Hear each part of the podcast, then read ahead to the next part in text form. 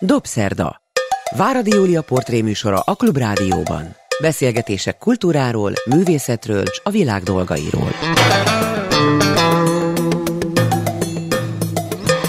Jó estét kívánok, én Váradi Júlia vagyok, ez a Dobszerda. Jó napot kívánok azoknak, akik vasárnap délben hallgatják a műsorunkat. A mai vendégem Mészáros Márta, akivel volt szerencsém úgy találkozni, hogy a lakására hívott, leülhettem vele beszélgetni.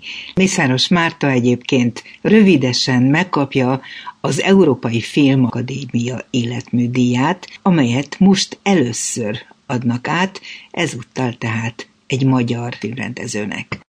Itt ülök most Mészáros Mártánál, boldog vagyok, hogy fogadtál engem. Tudom, hogy azért nem olyan egyszerű 90 évesnek lenni, de rajtad ez nem látszik. Hogy érzed magad? Hát tulajdonképpen jó, újra érzem magamat, tehát mondjuk nem szeretem ezt a dolgot, ami történik az országban. Most konkrétan azt, ami éppen a legfrissebb helyzet, nem tudom mennyire kíséret figyelemmel a politikát, de most mintha lenne esély, vagy nem? Hát nem tudom, hogy hát mozog, talán fiatalok is valahogy elkezdtek mozogni, úgyhogy lehet, hogy de most nem politikáról beszélek, hanem a magáról, az életről, hogy nagyon szomorú Budapest, ilyen elhanyagolt, az emberek szomorúak, nincs vidámság az utcákon, valami. Nem csak Budapesten, hanem az egész országban, gondolom. Igen. Csak te nem jársz most vidéken. Az egész országban, mondjuk voltam Balatonon, ahol van a házikónk, hát ott is panaszkodott mindenki, hát szóval... Mi a baj tulajdonképpen? Szerinted a világ lett nagyon rossz, vagy ez az ország, a gyűlölködés, meg az egymás bántása, ez a legfontosabb, vagy legnagyobb baj? Hát nézd, én azt hiszem, hogy az egész világ is valami különös pillanatban van. Ez nem normális pillanat. Itt azt hiszem valami változik, hogy merre változik, hova változik, azt nem tudjuk. Még nagyon okos emberek, hogy olvasom újságokat, és látom, hogy nem tudnak pontosan mit mondani, hogy mi lesz, hogy van. Tehát a szomorúság szerinted a bizonytalanság származik? De bizonytalanságtól nagyon az bizonytalanság az rossz, és maga szóval az utca is olyan bizonytalan, szomorú. Nincs élet, bicegnek az emberek, nem mennek büszkén, boldogan, valahova nem történik. Ez a te gyerekkorodban, amikor, hát jó, te a Szovjetunióban töltötted a gyerekkorodat, de ott nem ilyesmit láttál, vagy amire visszaemlékszel az életed különböző szakaszaiban? Hát ott rosszabb volt. Ott rosszabb volt. Tehát ott akkor, amikor én gyerek voltam, akkor ez egy szörnyű világ volt, akkor ott dúlt a második világháború, és az egész... De akkor 10 év körüli kislány voltál, amikor háború dúlt, igen, tehát arra igen. Már emlékszel, gondolom, igen, rendesen. Hát emlékszem, 10-11 éves voltam, hát éhség volt. Kirgíziában éltem, ahol nyáron jó lehetett enni, mert nagyon sok termés volt, és akkor de egyébként nem volt mit enni, minden. A háború ugyan messze volt, mert én észak voltam a hegyekbe, de látszott, hogy az nem lehet pontosan tudni, hogy ez merre megy, ez a dolog, hogy ebből lesz valami szabadság valaha, vagy vagy nagyon sokan, ugye férfiak megszűntek az utcákon lenni, mert elmentek háborúba, mindenki elment háborúba, csak nők voltak szegények. Azokat az embereket, akik Moszkvába éltek, azokat mind bezavarták a belső világba, Ázsiába. Tudom, hogy a filmjeidből sok minden kiderül arról, hogy neked milyen volt a gyerekkorod, hogy a szüleiddel mi történt, de megteszed, hogy most egy kicsit visszaemlékeztetsz? Látom, hogy itt papírok vannak az asztalodon, és azt elárultad nekem, mielőtt a beszélgetést elkezdtük, hogy arra készülsz, hogy önéletrajzot írj, úgyhogy most egy kicsit lehet, hogy segítene, hogyha együtt felelevenítenénk. Milyen is volt a te gyerekkorod, kik voltak a szüleid? Tudom, hogy édesapád szobrászművész volt, édesanyád festőművész. Ennél sokkal többet viszont nem tudok róluk, csak aztán a meghurcolásukat. Nem tudok többet. Én sem tudok többet róluk, Hogy lehet? De mert azt tudom, és az történt, hogy ugye ők elmentek Magyarországról, az apám szobrász volt, nagyszerű tehetséges szobrász volt. Hát tudom, hogy Uitz Béla nagyon nagyra tartotta őt. Igen, de ő tette tönkre, ő ölte meg az Uitz Béla. Miért? Azért, mert ugye elkezdtek ugye embereket bántottak az oroszok, ezeket a magyarokat, akik magyarul beszéltek, nem tudtak jól oroszul, és akik egy kicsit furcsák voltak. Nyilván az apám egy nagyon szép, érdekes pasi volt, ez ilyen erős ember, és nyilván mindén túl sokat pofázott, ezt tőle örököltem, hogy én is olyan én nem szeretek hazudni, én elmondom azt, amit érzek, és kész. Hát, utálják, akkor utálják, nem érdekel. És gondolom, hogy ő nagyon egy ilyen ember volt, és őt nem letartóztatták, hanem egy éjszaka jöttek, és elvitték, és eltűnt, és soha több. Ezt, amit mondok, ezt csak egy pici kis emlékeiből tudok, és arról, amit utána beszéltek emberek. Az anyám is mondta, hogy eltűnt, és soha többet nem jelent meg. Azt olvastam most egy interjútban, hogy nem olyan régen kaptál erről egy levelet, és igen, most derült ki, hogy mi is történt. Már nem tudom hány, nem tudom, hogy éve állandóan próbálok valami igazi dolgot megtudni apámról, hogy mi történt vele, és több hazugság volt, hogy elment Szibériába, meg minden, hát régebben nem mondták az igazat, hát nem mondták, hogy a Szovjetunióban az embereket börtönbe zárták, és elvitték, vagy elvitték valami, nem tudom. Persze, a gulágról is csak jóval később lehetett hallani. Úgy tudtam, és a filmjeidből is nagyjából ezt olvastam ki, hogy apádat a gulágra vitték. De ez nem igaz? Lehet, nem tudom. Lehet, hogy oda vitték. Azt tudjuk igaziból, hogy jöttek éjszaka, és elvitték. Úgy vitték el, hogy majd visszajön, csak menjen el, nem tudom, valahova. És soha többet nem jött vissza. És anyukád? Teljesen kétségben volt esve.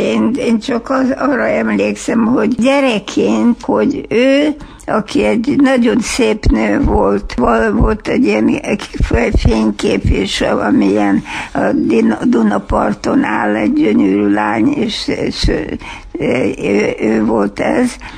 Ez a nő, ez öregasszony lett egy nagyon rövid idő alatt. Tehát azt sose tudtad kideríteni, hogy a szüleid miért mentek el oda a Szovjetunióba. Ebben van. De az volt, hogy az apám nagyon úgy látszik, egy ilyen ember volt, akit minden érdekelte. És elmentek, és akkoriban voltak ezek a hogy elmentek a magyarok, csomó magyar elment oda a Szovjetunióba, meg lelkesedésből. Igen, lelkesedésből, hogy ez egy új világ, és ott valami történik különös, és tényleg történtek különös dolgok, de ebbe a különös dolgokba beszorult ez a szörnyű dolog, hogy elkezdték ezeket az embereket kivégezni, elvinni, eltüntetni, és ez csak később derült ki, akkor még nem volt ilyen, hogy tudsz telefonálni, meg tudsz valamit megtudni, ez nem olyan dolog volt. És anyukát próbálta megtudni, hogy mi történt a papáddal?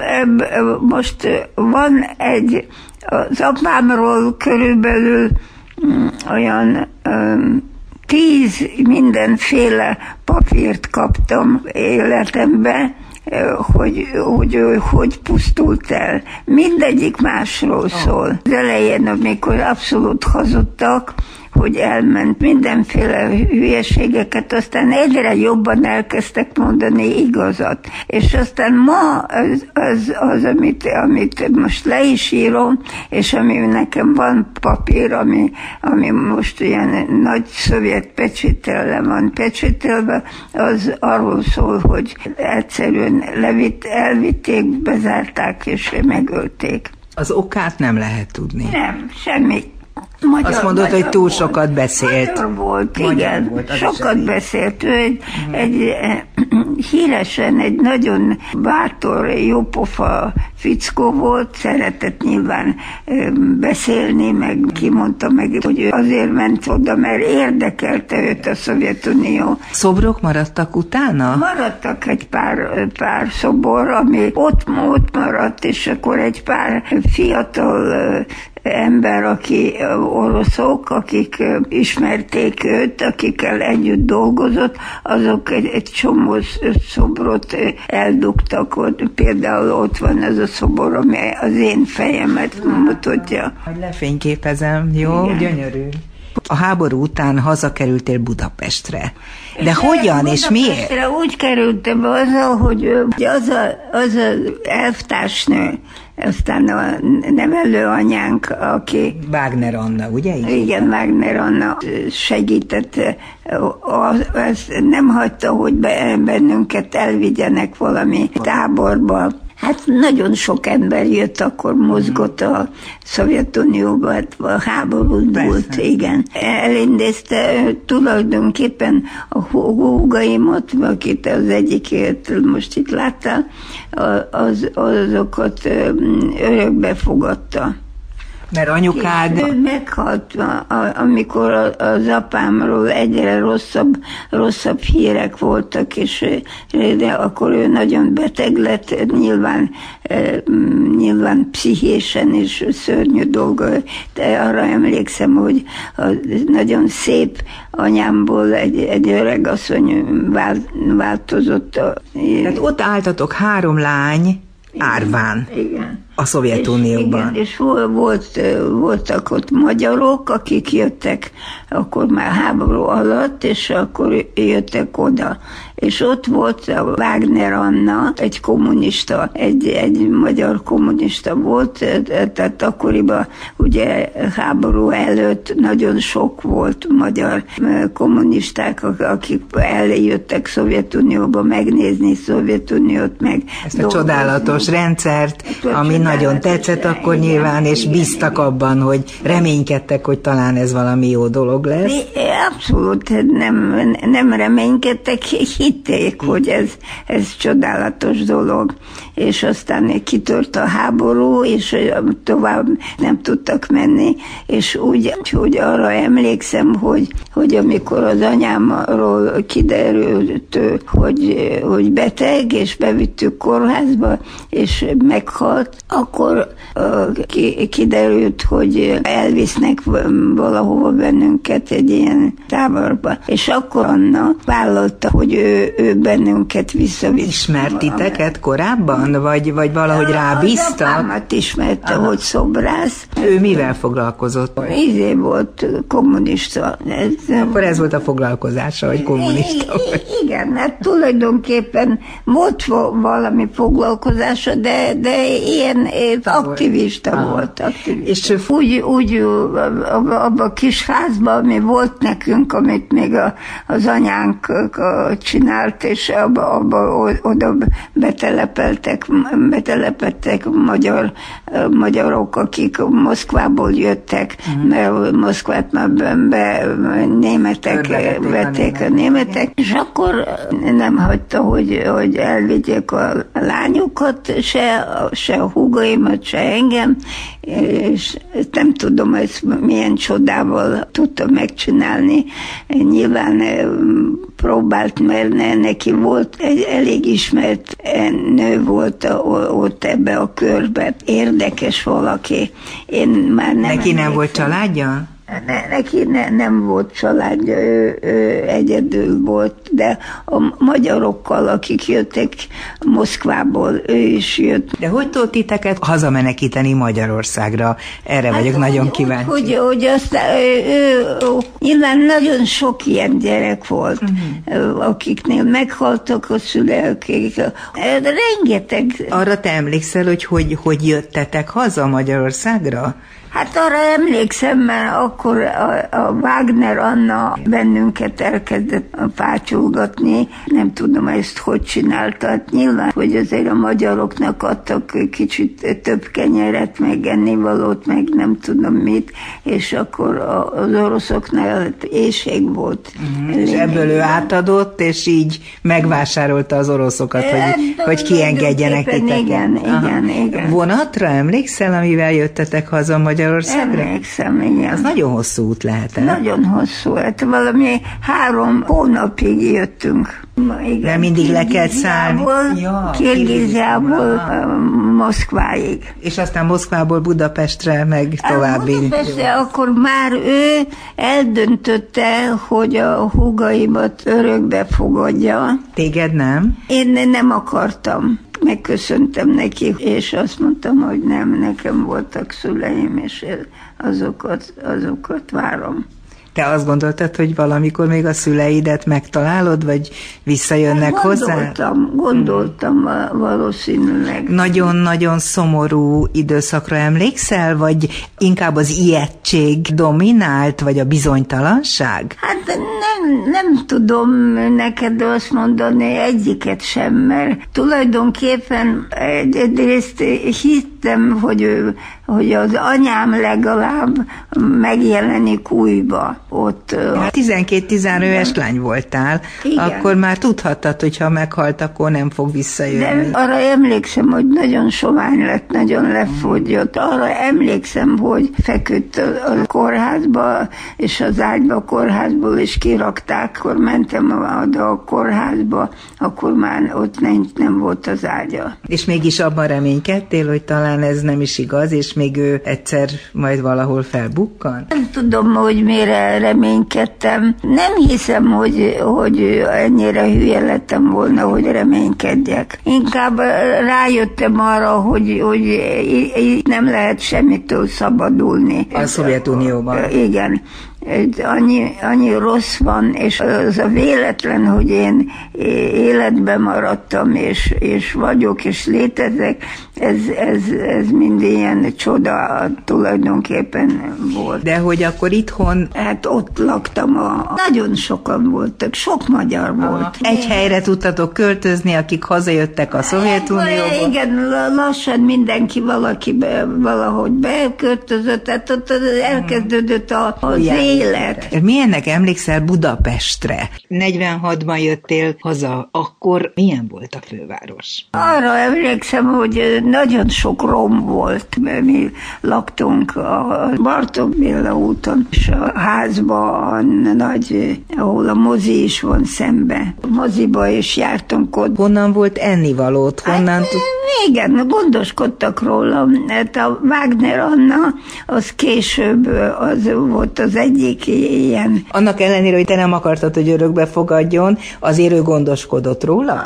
Ő gondoskodott rólam. De azt tudom, hogy azért nagyon nem értettél egyet azzal, amit ő gondolt a világról, abszolút, meg a kommunizmusról. Abszolút nem. Nem, én nem tudtam, hogy mi ez a kommunizmus, és talán nem is voltam ellene, mert mindenhol ez volt, hát ez nem volt. Én csak nem hittem arra, hogy az apám és az anyám maguktól tűntek el. Én azt tudtam, hogy ők... És a Wagner Anna mit mondott el? Hát nem mondott semmit, nem beszélt soha róla. Aha. Semmi nem. Tehát érezted, hogy valami nem stimmel ebben a történetben, és ezért hát, nem akartál hasonlóképp gondolkodni. Nem éreztem, hogy nem stimmel, nem láttam vissza a szüleimet, és éreztem, hogy ezek idegen emberek, de mégis olyan emberek, akik engem és a húgaimat életbe hagytak, és etetnek, és még azért gyerek voltam, még nem tudtam, hogy ez mi, de láttam, hogy valami olyan, ami nem az apámék, akik eltűntek, azok mások lehettek, gondoltam én. Itthon aztán iskolába jártál, gondolom. Igen, hát itt a iskolai évek, akkor már lett mikor Magyarországra jöttünk, akkor a moziba menni lehetett, színházba menni, és akkor én ott nem mentem iskolába, arra emlékszem, elindultam iskolába, de tudtam, hogy ezen a helyen itten filmeket vetítenek, és filmeket néznek, és oda mentem. Moziba mentél iskola helyett. A film annyira érdekelt téged, annyira vonzott? Hát úgy látszik, igen. Úgy látszik. Mert... Úgyhogy az iskolában voltak gondjaid, de a mozi az elvette a szomorúságot. Igen, és akkor a moziban tulajdonképpen úgy is tanultam, hogy a mozi állandóan érdekelt engem, és mentem filmeket nézni. Ott hazudtam valamit, hogy nem tudom, hova megyek, és akkor mentem a moziba. Aztán hamar férjhez mentél, ugye? Az első férjed ki volt? Az első férjem egy helyes pasi volt, aki nem baloldali család voltak ők, és nagyon rendesek voltak. Hát férjed szülei elfogadtak? Elfogadtak. Ez nem sokáig tartott hát akkor még jártam iskolába. Túl fiatal voltál még a házassághoz? Túl fiatal voltam is. Valamiért, azt nem tudom, hogy miért. Hát nézd, ez az élet volt, kész. Nem volt olyan, hogy én most válogatok, nem tudom mi. Hát nyilván valahol a szívem mélyén örültem, hogy életben maradtam, és örültem, hogy valaki segített, valakik segítettek. Mészáros Mártával beszélgetek, itt vagyok nála, nagy örömömre fogadott engem a saját lakásában. Jancsó Miklossal való megismerkedéséhez érkeztünk. Jancsó Miklossal hogy ismerkedtél meg? Úgy ismerkedtem meg, hogy ő ismerkedett meg velem, és ő mondta el, hogy ő ismerte az apámat, az édesapámat, aki szobrász volt, és nagyszerű szobrász volt, akkor már látta valamikor, még háború előtt, de most már nem volt az apám, azt eltüntették. És ez engem nagyon megrendített, hogy pontosan emlékezett, hogy az apám ilyen érdekes ember volt, és hogy szobrász volt, és és elkezdtünk beszélgetni. És akkor én ragaszkodtam hozzá, hogy elmondtam őszintén, hogy mit tudott ezekről az emberekről, akik vagy megmaradtak, vagy eltűntek, de nem volt egyszerű a világát. Ez most nem tudom elmondani, hogy milyen volt, de akinek lehetősége volt, hogy valaki örökbe fogadta, vagy magához vette, azok megmaradtak, azok a gyerekek. Csak azok maradtak életben. És... Tehát Jancsónak elmesélted az élettörténetedet? Nem, ő tudta. Ismerte. Ő addigra már filmrendező volt, mikor megismerkedtek. Már filmes volt, tehát még rendező nem volt, de filmmel foglalkozott, meg táncosok. Akkoriban nagyon... Néptáncosok voltak, és ő abban a körben volt, a néptáncosok körében, és ott kapott ilyen nézét, hogy film érdekli őt. Nagy szerelem volt? Nagy szerelem volt, tehát nagyon érdekes volt, mert tulajdonképpen valahogy az egész életemben a Miklós nekem egyrészt a férjem volt, de egyrészt olyan volt, mintha az apám lett volna, aki megjelent, mert az volt nekem a legfontosabb érzelmileg, hogy az apámat lássam valaha, vagy meghittem, mert még akkor nem volt meg ez a papír, hogy már nem él, mindenféle papírokat küldtek, hogy talán itt van Szibériában, talán itt van, össze-vissza hazudtak mindenféle papírokat, és akkor az ember gondolta, hogy hát, ha még valamikor megjelenik. De Miklós nagyon nyitott volt, ő tudta ezeket a dolgokat, nem tudom, hogy miért, de azért, mert egy ilyen fiatal ember volt, akit ez érdekelte, akkor már a politika, meg minden érdekelte őt, és az apámnak a szobraira teljesen el volt bűvölve. Tulajdonképpen nem belém szeretett bele, hanem az apámba. Igen. De ez neked tetszett, mert apádat nagyon fontosnak tartottad? Nekem nem úgy tetszett, nekem ez fontos volt, mert volt egy ember, aki a szüleimről beszélt, aki ismerte őket, aki tisztelte őket, és ez nagyon sokat jelentett nekem, nem volt családom. Ezek, akik a Wagnerék, akik örökbe akartak fogadni, én nem hagytam magamat, hogy örökbe a lányokat örökbe fogadták. De te nem akartál egy olyan családot, ami nem a te saját családod. Nem is így, ennyire. Én nem akartam, én egyszerűen nekem voltak mindig ezek a szüleim, és ezeket nem hagytam el soha. Beszéljünk a filmről. Jancsó mellett jöttél rá, hogy nem csak nézni jó a filmeket, hanem esetleg csinálni? Nem csak Jancsó mellett. Orosz filmek érdekeltek engem nagyon. Sok orosz. De nem azt kérdezem, hanem hogy te magad arra Jancsó Miklós mellett jöttél rá, hogy nem csak nézni jó filmeket, hanem csinálni is, készíteni. Mert hát azért női filmrendező akkoriban nem volt. Hát nézd, így nem gondolkoztam, szóval én egész más természetű vagyok. Én mikor rájöttem, hogy lehet filmet csinálni, és ott voltam, ahol filmeket csináltak, és csináltam egy filmet, egy dokumentumfilm volt az dokumentumfilmet, amit ott egy már nem emlékszem, de egy ismert ember volt akkoriban, filmes, magyar filmes, az mutatott nekem filmeket, és akkor én nyilván tetszett nekem a film, és akkor ő adott lehetőséget, hogy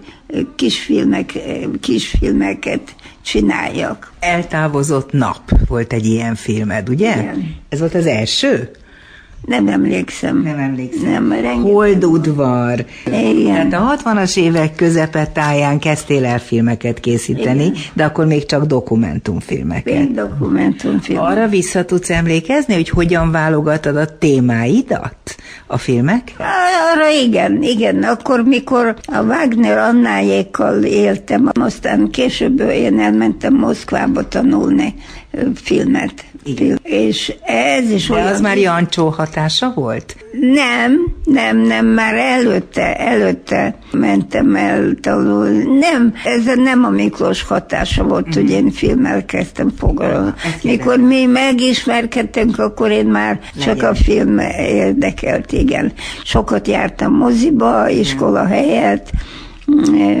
Sokat... Tehát akkor előtte Moszkvában már elvégeztél egy ilyen filmes egyetemet, vagy főiskolát. Igen, főiskolát. Ott már készítettél filmet is, amikor iskolában...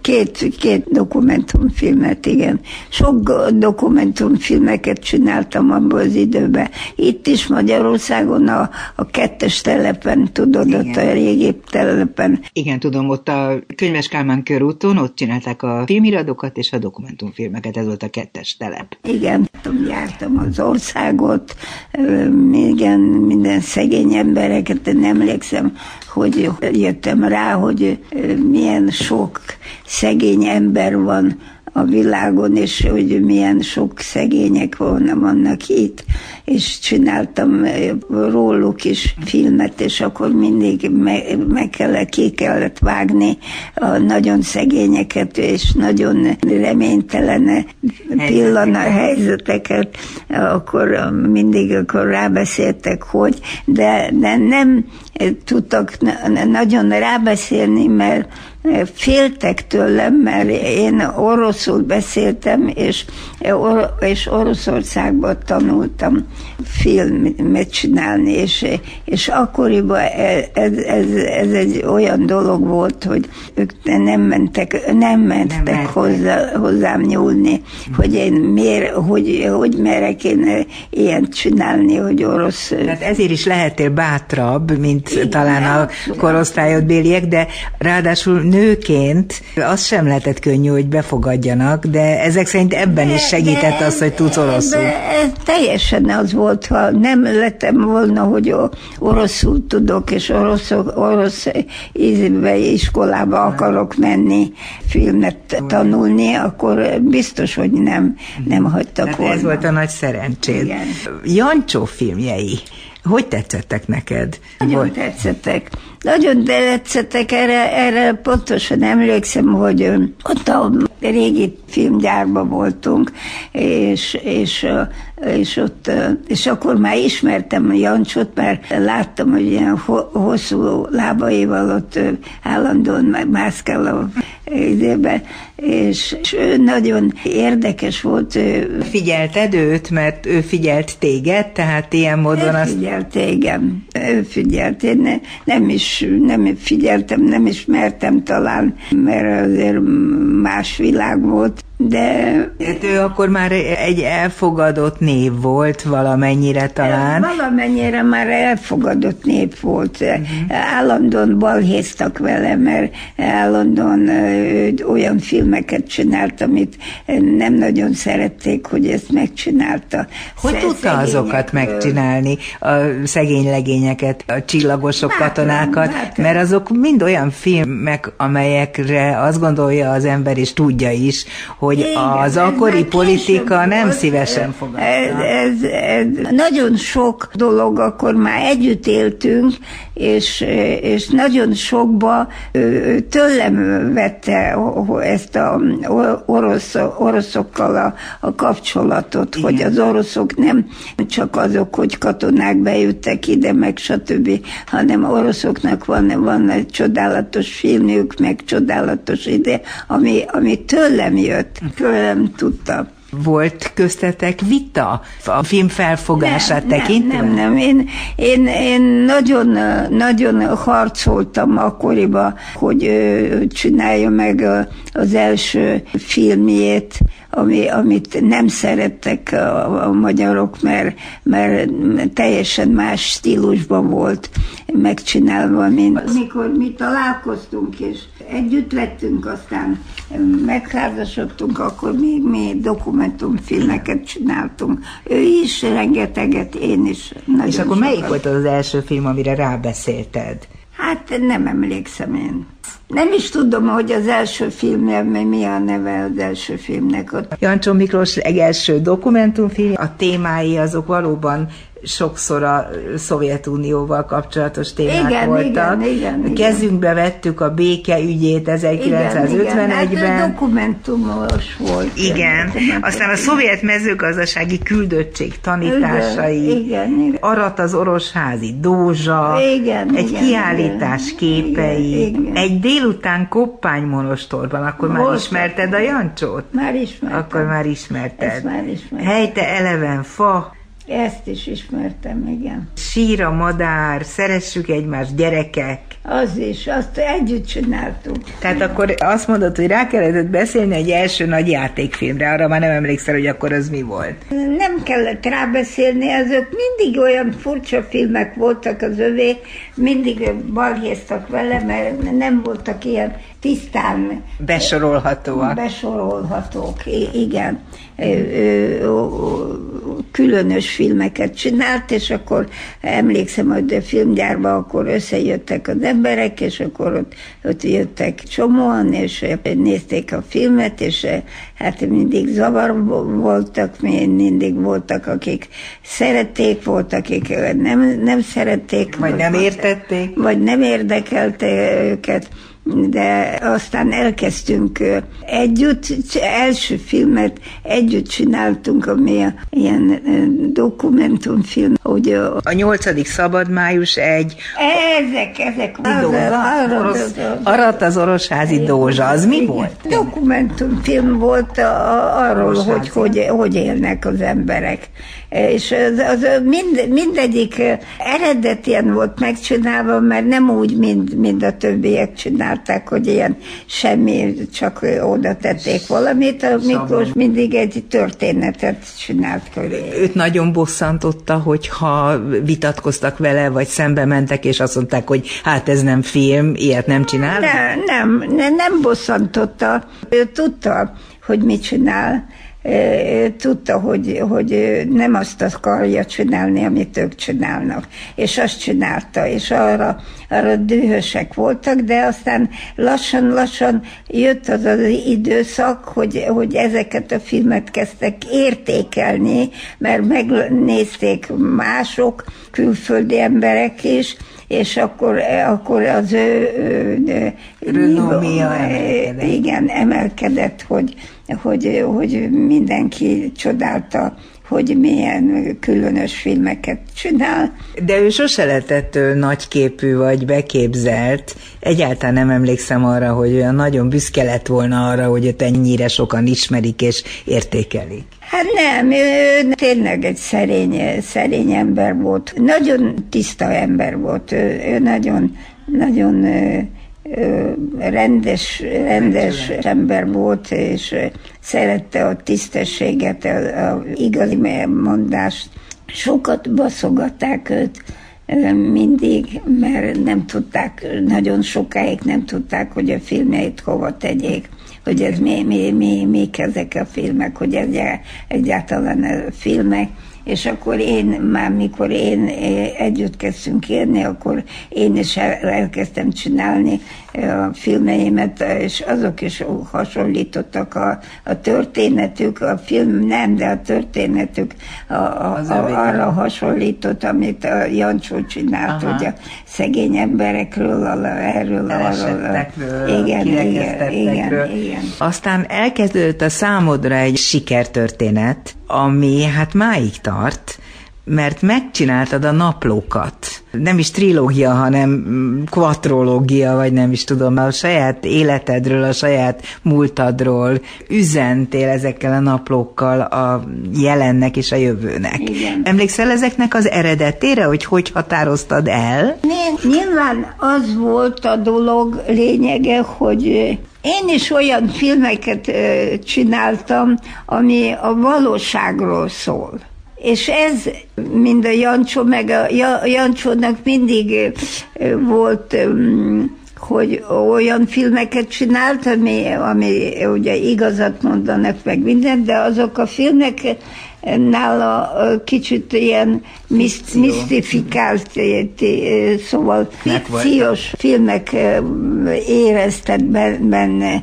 Én tiszta dokumentumfilmeket csináltam. De még a játékfilmjeid is olyanok voltak, mintha igazi dokumentumokra épülnének. Igen, így volt. Úgy is épültek. A naplókat kiknek szántad? Mert ugye címben jelezted, hogy napló szüleimnek, napló gyermekeimnek, napló a szerelmeimnek. Ezeket így miért nevezted meg? Mi volt ezzel a szándék? Mindig, mikor elkezdtem csinálni még a 2. telembe a filmeket, akkor soha nem tudták, hogy hova tegyék a filmemet. A tieidet sem, nem csak a Jancsói. Az én filmemet se tudták hova tenni, csak féltek tőlem, és arról volt szó, hogy azok szabálytalan filmek voltak.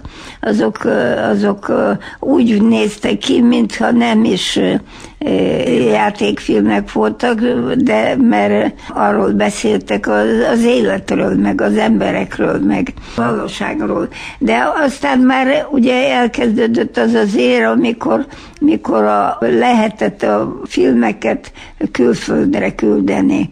És nagyon nagy sikereid voltak, Cannes-tól kezdve a világ nagy filmes helyszínein. Mellett én csináltam ezeket a filmeket, és akkor egyre többen csináltam én, még jobban belemenve, mint Jancsó, mert a Jancsó aztán később elkezdett más irányba menni, politikára, én viszont a politikára, de úgy, hogy az emberekre hogyan élnek, mit csinálnak, mi történik, stb.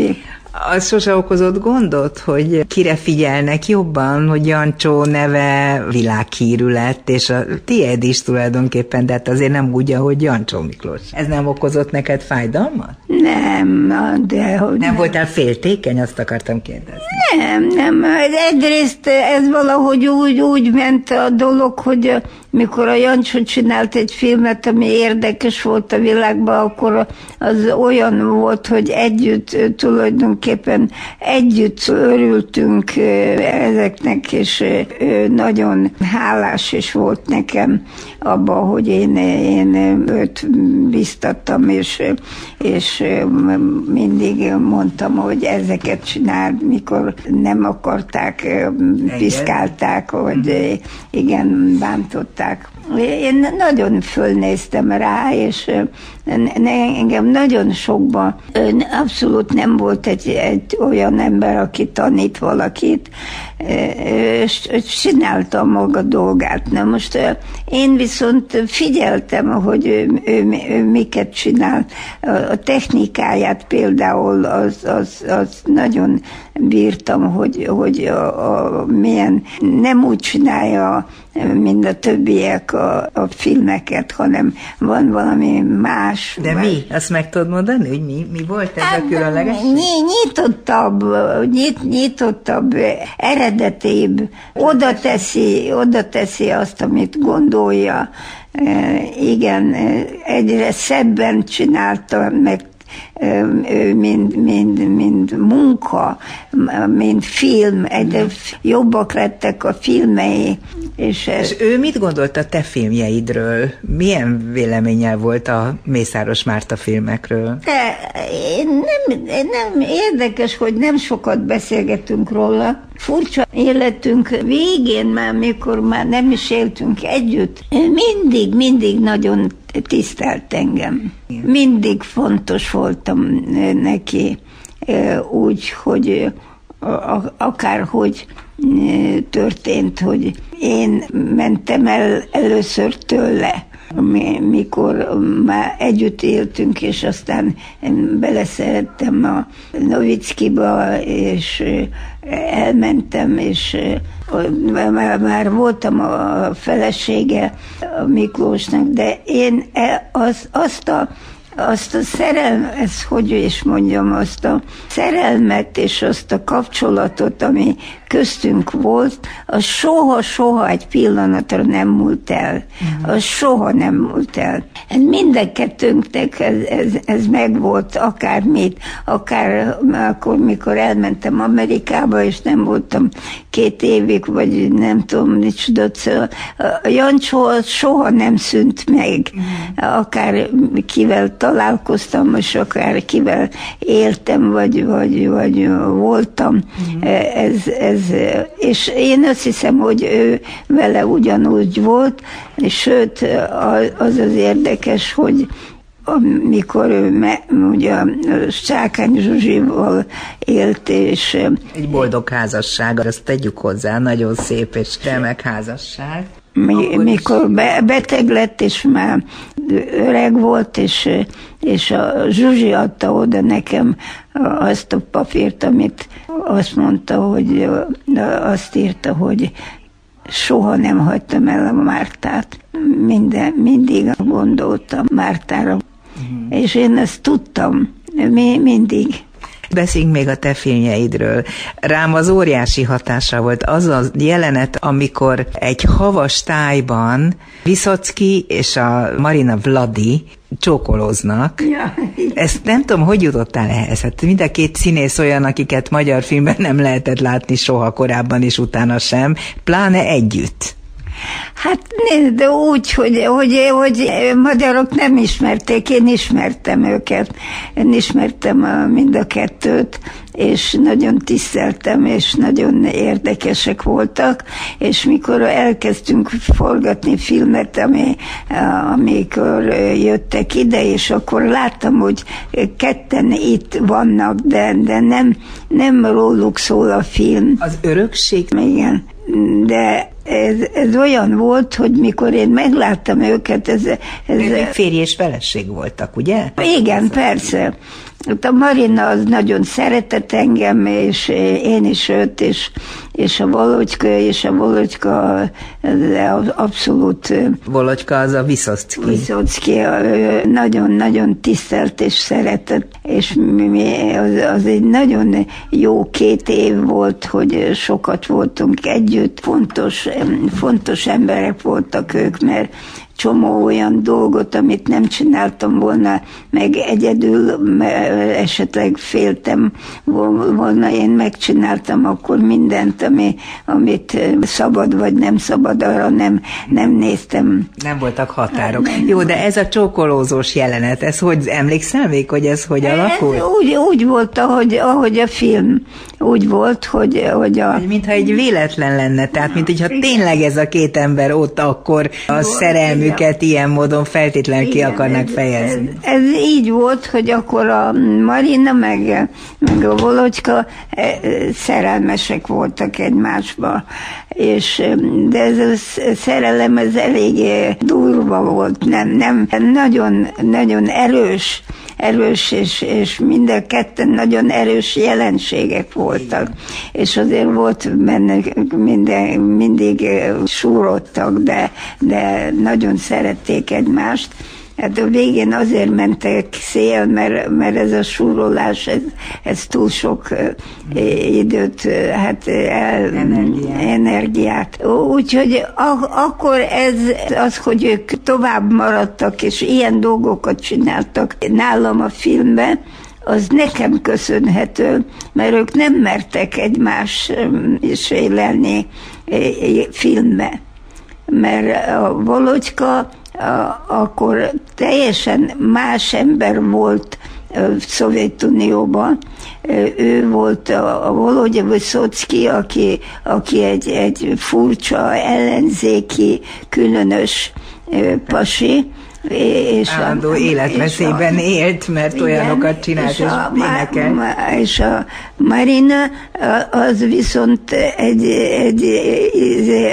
egy orosz, de aki nem Amerikában.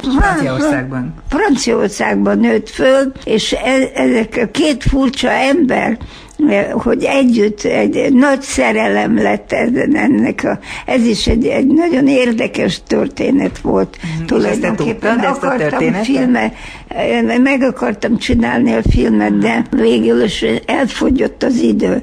De ez a film, ez nagyon sajnálom, nem sajnálom, hogy miket csináltam, de például ezt nagyon sajnálom, mert ezt a filmet nagyon meg akartam csinálni, mert ez olyan az dologról, ő szerelmükről szóló filmet? De hát az örökségben azért benne volt. Hát, de az semmi, de ez az ő két ilyen különös, érdekes embernek, különös életet éltek meg egymás mellett, egymással együtt, viharosan, különösen. Marina, aki érdekes és jópofa csaj volt. És nem beszél, hogy milyen gyönyörű. Gyönyörű. És gyönyörű volt a szerelmük, de nagyon sokat kínlottak és bajlottak, mert mindenki szét akarta őket választani, mert hogy nem illik, és ők azért mindig újból visszatértek. Én emlékszem, mikor már valaki nagyon beteg volt, és akkor jött a Marina, már régen nem éltek együtt, és jött a Marina. Tudom, hogy azért jött, hogy a Volodykával találkozott vele. Hát az utolsó találkozások. Ez volt utolsó találkozások volt. Most még beszéljünk az utolsó filmedről, az Aurora Borealis, ugye az volt az utolsó filmed. Te már nem emlékszel rá?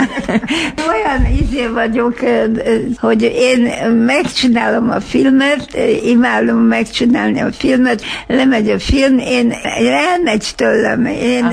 Jön a következő. Én emlékszem rá, csak azt akarom, hogy egyrészt Törőcsik Mari fantasztikusat játszott benne. Ez volt az utolsó film szerepe.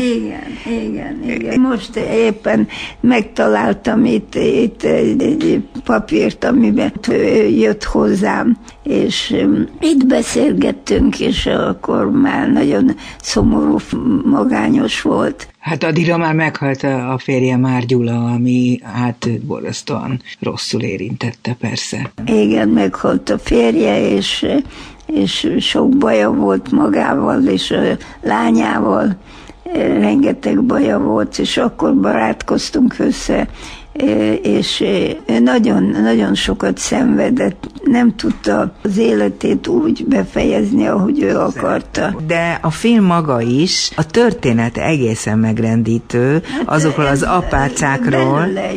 Igen? Belőle jött. A Mari jelenléte olyan volt, amit egyébként máskor nem csinált.